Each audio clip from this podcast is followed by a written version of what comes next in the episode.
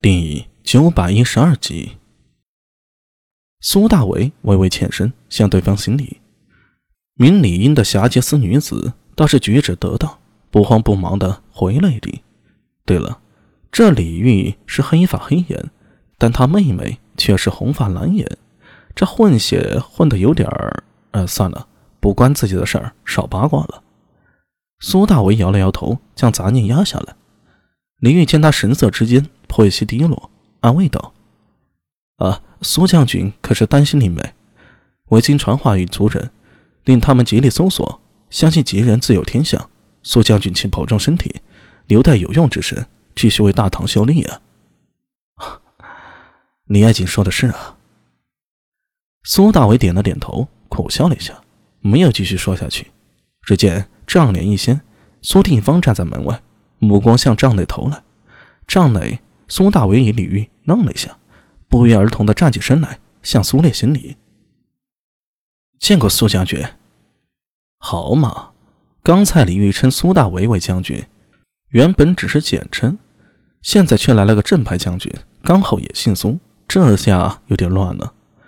不过李玉极为聪明，略一思索，改口道：“苏总管，我正与苏校尉说起昨日战事。”苏大伟与蝶韵的战事结束于昨天，今日苏定方便派了唐军先锋，共计三千人，翻过金山赶到了。按照路程算，他应该是在李玉的霞杰四部动身不久，便也出发了。那我有没有打扰到你们呢？苏定方视线投向苏大伟。啊，我来呀，也是有事想问苏大伟一下。刚好。我和苏夏伟也聊得差不多了，那苏总管，你与他聊吧，我们先行告退了。李玉微微一笑，极有风度的向苏定方点了点头，拿起眼睛直勾勾盯着苏大为的李英，一步一回头走出去了。等他们出去得远了，苏定方这才走进帐内，左右看了看，目光重新落回到苏大为脸上，随意的说道：“ 呵呵，那位李英。”似乎对你有些意思啊，将军，就别开这种玩笑了。我现在什么心情也没有。苏大为咬了咬牙，突然向苏定方抱拳：“我想向将军请辞，还望将军应允。”苏定方脸上的浅笑消失了，似乎对苏大为提出这话并不感到意外。他双手负后，缓缓踱了几步：“是为……”聂苏小娘子。实际上，昨日战事后，唐军清点此战得失，苏大为就得到一个令他惊骇的消息：聂苏不见了。按理说，聂苏不应该会不见。他和猴头在与突厥人的诡异正面对抗时，并未落下风。聂苏的能力根本没有完全发挥。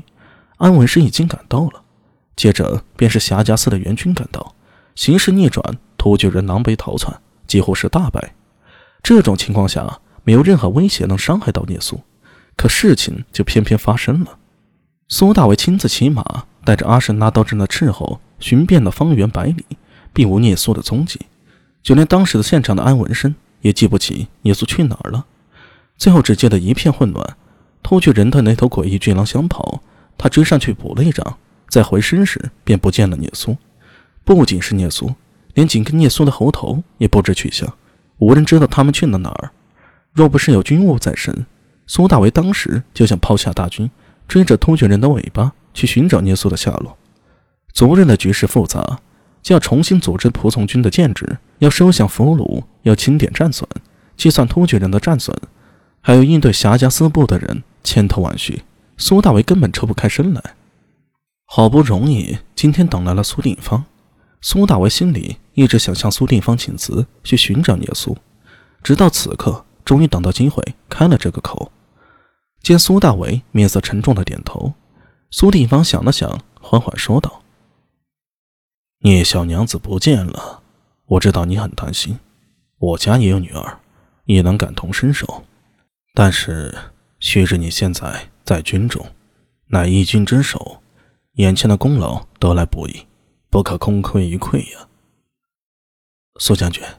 若是失去聂苏，再多的军功对我也没有意义。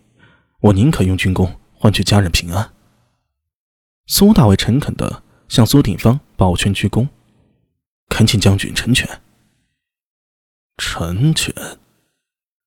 苏定方的眼神转为锐利，盯在苏大伟的背脊上，语气冷淡地说道：“若是不成全呢？